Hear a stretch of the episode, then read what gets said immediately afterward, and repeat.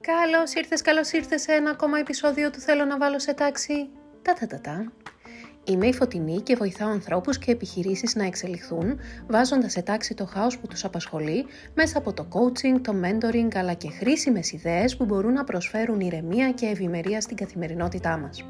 Σε αυτό το επεισόδιο θέλω να σε προετοιμάσω γιατί τα πράγματα δεν θα είναι εύκολα το 2023. Ταυτόχρονα όμως θέλω να σε καθησυχάσω γιατί αυτό είναι εντάξει. Σου εύχομαι λοιπόν να το απολαύσεις. Σημείωση. Σε περίπτωση που με ακούς να λέω τη λέξη βίντεο, δεν έχω χάσει τα λογικά μου, είναι επειδή αυτή η σειρά επεισοδίων υπάρχει και στο YouTube. Αν σε ενδιαφέρει, θα βρεις σχετικό link στην περιγραφή.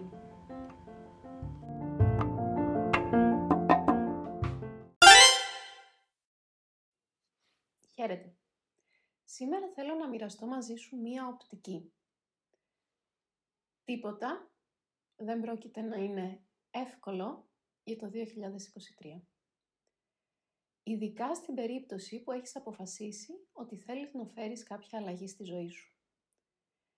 Η αλλαγή υποδηλώνει ότι θα χρειαστεί να κάνεις πράγματα διαφορετικά από τον τρόπο που τα έκανες μέχρι σήμερα και κατά πάσα πιθανότητα να μπεις σε καταστάσεις και σε δράσεις που θα σε ξεβολέψουν γιατί θα χρειαστεί και πάλι να κάνεις τα πράγματα διαφορετικά. Να δεχτείς την πρόκληση, να, να πεις ναι ενώ μέχρι σήμερα σε κάποια πράγματα έλεγες όχι. Να μπεις και να, και να ζήσεις καινούργιες ευκαιρίες χωρίς να ξέρεις το τελικό αποτέλεσμα. Όλα αυτά λοιπόν για το μυαλό και για το σώμα είναι κάτι εντελώς διαφορετικό. Κάτι που υποδηλώνει ότι φεύγουμε από το μονοπάτι που μέχρι σήμερα είχαμε συνηθίσει.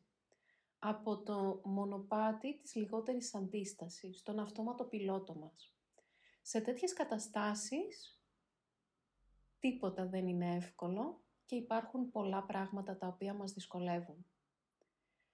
Έτσι λοιπόν, η κατάλληλη ερώτηση για να κάνεις τον εαυτό σου, καθώς μπαίνουμε και έχουμε μπει ήδη στο 2023, είναι τελικά πόσο πολύ επιθυμείς αυτή την αλλαγή που δήλωσες λίγο καιρό πριν. Αν θέλεις να πεις πολύ, τότε καλό είναι να εξοικειωθείς και με την έννοια ότι τίποτα δεν θα είναι εύκολο το 2023 και αυτό είναι εντάξει.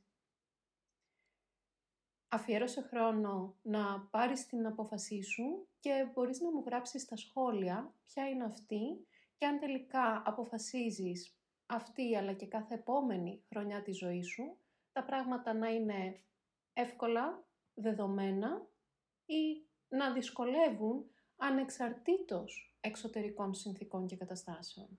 Να δυσκολεύουν από την προσωπική σου απόφαση για το αν θα κάνεις κάτι διαφορετικό και θα εξελιχθείς ή θα, θα αφήσεις απλά τα πράγματα στη μοίρα τους. Περιμένω να διαβάσω στα σχόλιά σου και σε περίπτωση που δεν το έχεις κάνει ήδη, θα χαρώ πολύ να εγγραφείς και στο κανάλι μου. Μέχρι την επόμενη φορά, στο επανειδήν. Καλή συνέχεια!